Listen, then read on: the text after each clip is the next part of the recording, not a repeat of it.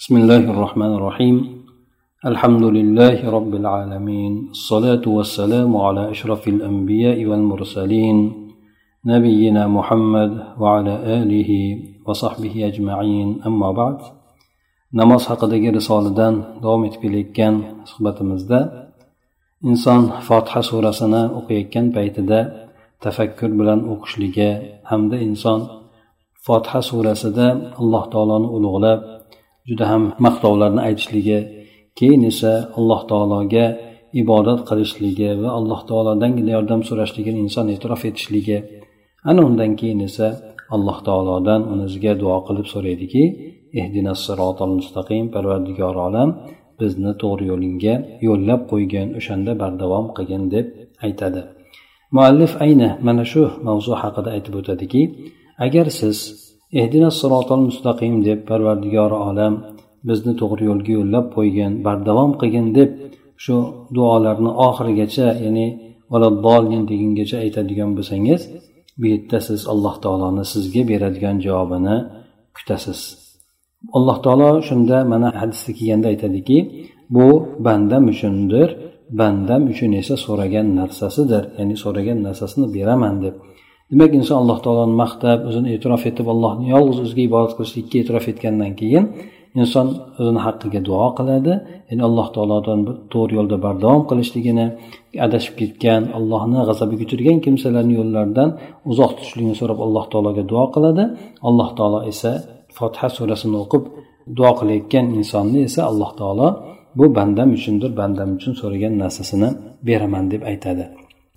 Ana undan keyin yana muallif aytadiki siz o'zingizni shu alloh taologa maqtovlarni aytishlik hamda alloh taoloni o'zigagina ibodat qilishlik uni o'zidangina yordam so'rashlikka bo'lgan ahdlarni olganingizdan keyin ha mana bu duo bilan duo qilishligingiz haqida bir o'ylab ko'ring deydi. Ya'ni alloh taolodan hidoyatda barqaror qilishligini so'rab duo qilishligingizni bir o'ylab ko'ring. Bu narsa albatta sizni o'sha qilayotgan duoyingizni ijobat bo'lishligini umidliroq alloh taoloni huzurida qabul qilishligini esa yaqinroq qilib beradigan narsalardan bo'ladi. Ana undan keyin muallif aytadiki hidoyatni bir qatrasiga ham bo'lgan insondagi chanqoqlik. Ya'ni inson alloh taolodan bo'ladigan hidoyatga doim muhtojdir. Shuning uchun bu kishi aytib o'tadiki inson alloh taolodan hidoyat so'rab duo qilayotgan paytda o'zi aslida hidoyatni ma'nosini biladimi? Demak shuni bilishlikka harakat qiling. Hidoyat turli xil ma'nolarda bo'ladi. Bulardan masalan inson gunohkor bo'lgan holatda ba'zi ishlarni qiladi. Shayton esa insonni o'sha zaiflik nuqtasidan foydalanib adashtirib insonni izdan chiqarib qo'yadi. Va yana insonda iymon devorida bir teshikni paydo qiladiki bu orqali insonni qalbiga sizib kiradi. Ana inson o'shanday bo'lib turgan holatda yo ilm jihatdan yoki amal jihatdan yoki niyat jihatdan hidoyatdan chetlanib qoladi. Ana o'shanday bo'lib turgan paytda inson o'shanday hidoyatdan tashqariga chiqib qolgan holatlarida tavba qilishlikka inson muhtoj bo'ladi dedi. Bu birinchi turdagi hidoyat bo'ladigan bo'lsa ikkinchi turida aytadiki inson ba'zi ishlarni asli negiziga yo'llanadiyu lekin ularni tafsilotida xato qiladi. Bu inson demak o'sha tafsilot ishlaridagi bo'lgan hidoyatga muhtoj bo'ladi. Masalan bir odam sadaqa qiladi lekin bu sadaqasida riyo qiladi. Inson namoz o'qiydiyu lekin namozi uni fohishalik munkar bo'lgan ishlardan qaytarmaydi. Ya'ni alloh taoloni huzurida maqbul bo'lmaydi. Shuningdek bir inson haj qilishi mumkin lekin qilayotgan haji harom mollardan bo'lib qoladi. Demak inson o'sha narsalardan tiyilishlikka o'sha narsalarni to'g'irlashlikka muhtoj bo'ladi. Ana bunda ham alloh taolodan hidoyat qilgin deb so'raydi. Uchinchidan yana ba'zi bir ishlar bo'ladiki inson o'sha ishlarini yaxshilik deb bularda to'g'ri ishlar deb turib e'tiqod qilib qoladi. Lekin o'zi aslida esa buni aksi bo'ladi. Inson demak o'sha holatda qalbidan o'sha noto'g'ri bo'lgan e'tiqodni sizib chiqarib tashlashlikdagi yo'llanmaga muhtoj bo'ladi. Masalan bir odam o'ylaydiki inson qalbini pok bo'lishligi yaxshi bo'lishligi o'zi yetarli bo'ladi amallarni qilishligi shart emas deb o'ylaydi. Demak qalbim toza bo'lsa bo'ldi deb o'ylab qoladi. Yoki bo'lmasa inson ibodatlarga berilib masjidda mahkam o'tirib oladida demak odamlarga aralashib ularni yaxshilikka chaqirishlikdan ko'ra mana shu narsa afzalroq masjidda ibodatga berishlik afzalroq deb o'ylab qoladi. Yoki bo'lmasa inson shu holatga ham yetib borishi mumkinki inson aytadiki demak bolalarimga nafaqa qilish yo'lida deb pul topishim kerak deydida shu pul topishlik asnosida harom narsalarni kasb qilishlikka pora olishlikni mumkinligiga o'zicha fatvolar topib oladi. Iblis shu narsalarga yo'l ochib beradi.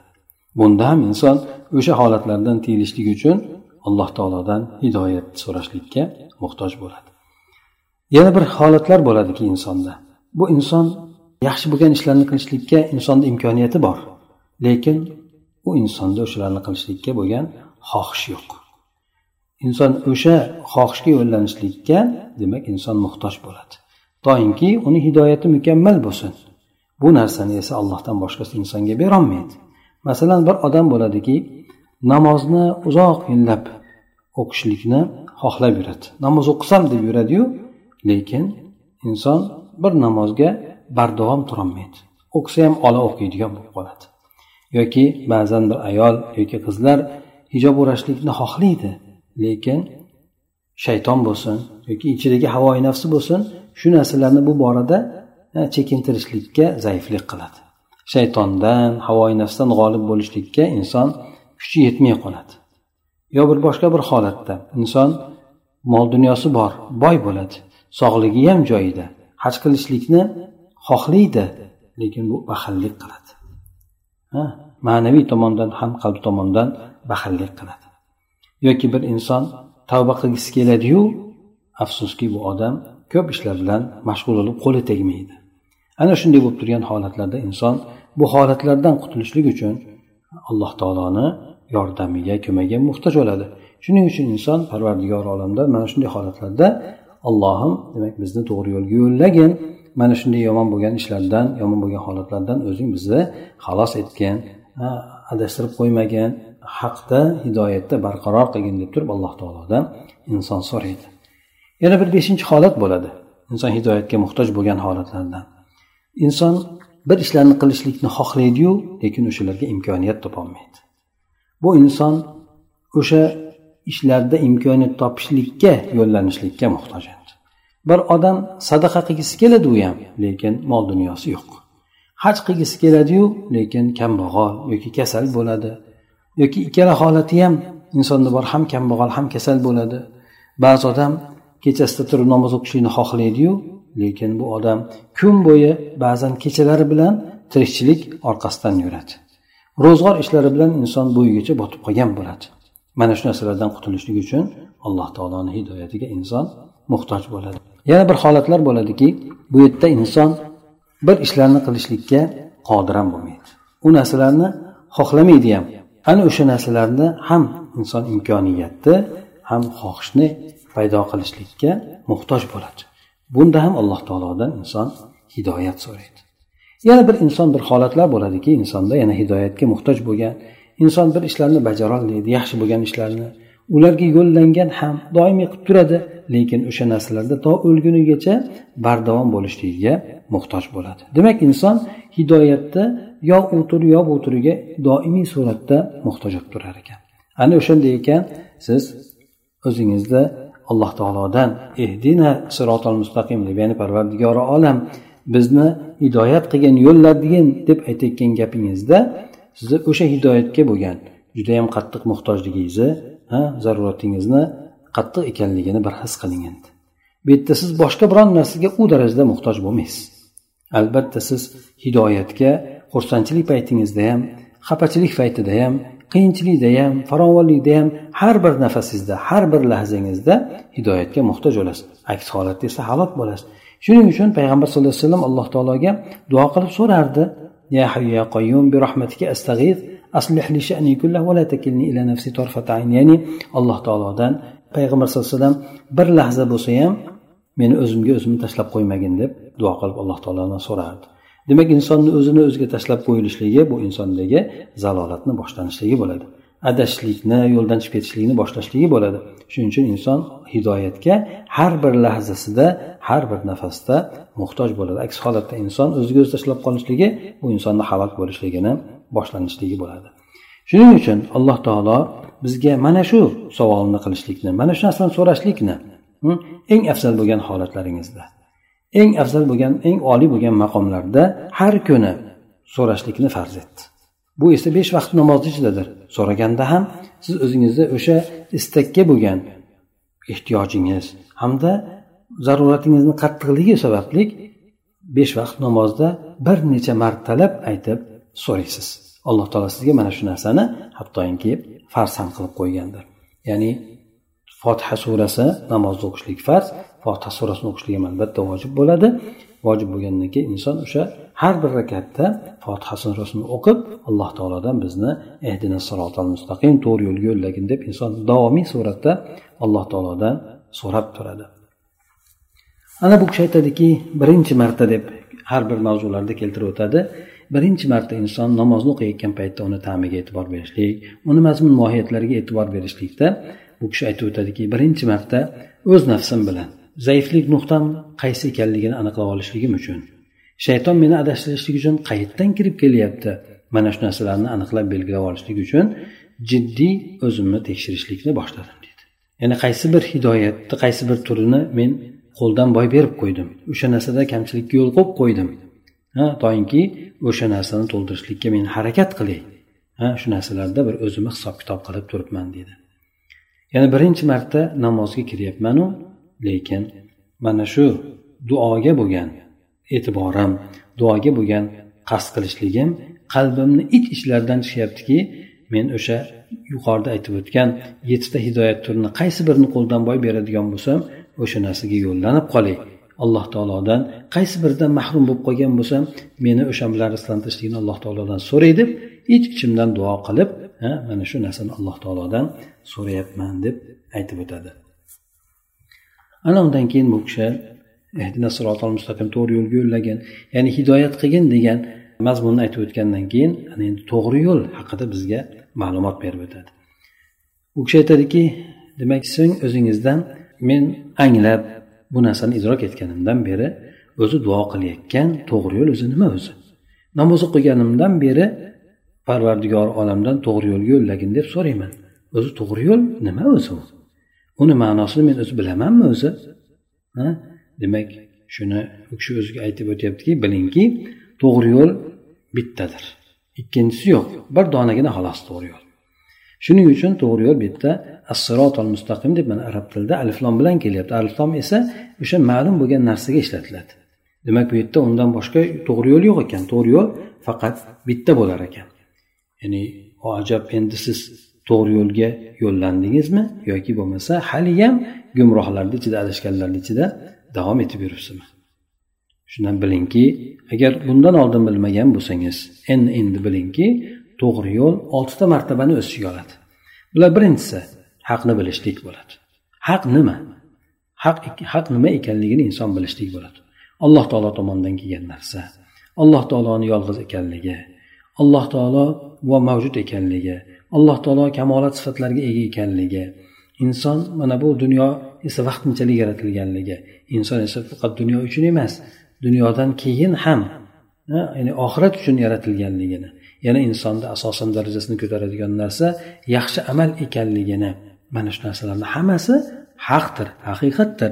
Mana shu demak haqni bilishlik ana undan keyin u narsani niyat qilib qasd qilishlik bilgandan keyin. Inson niyatini ixlosini to'g'irlagandan keyin bilgan narsasi bilan amal qilishlik o'sha haqiqatni amalga oshirishlik.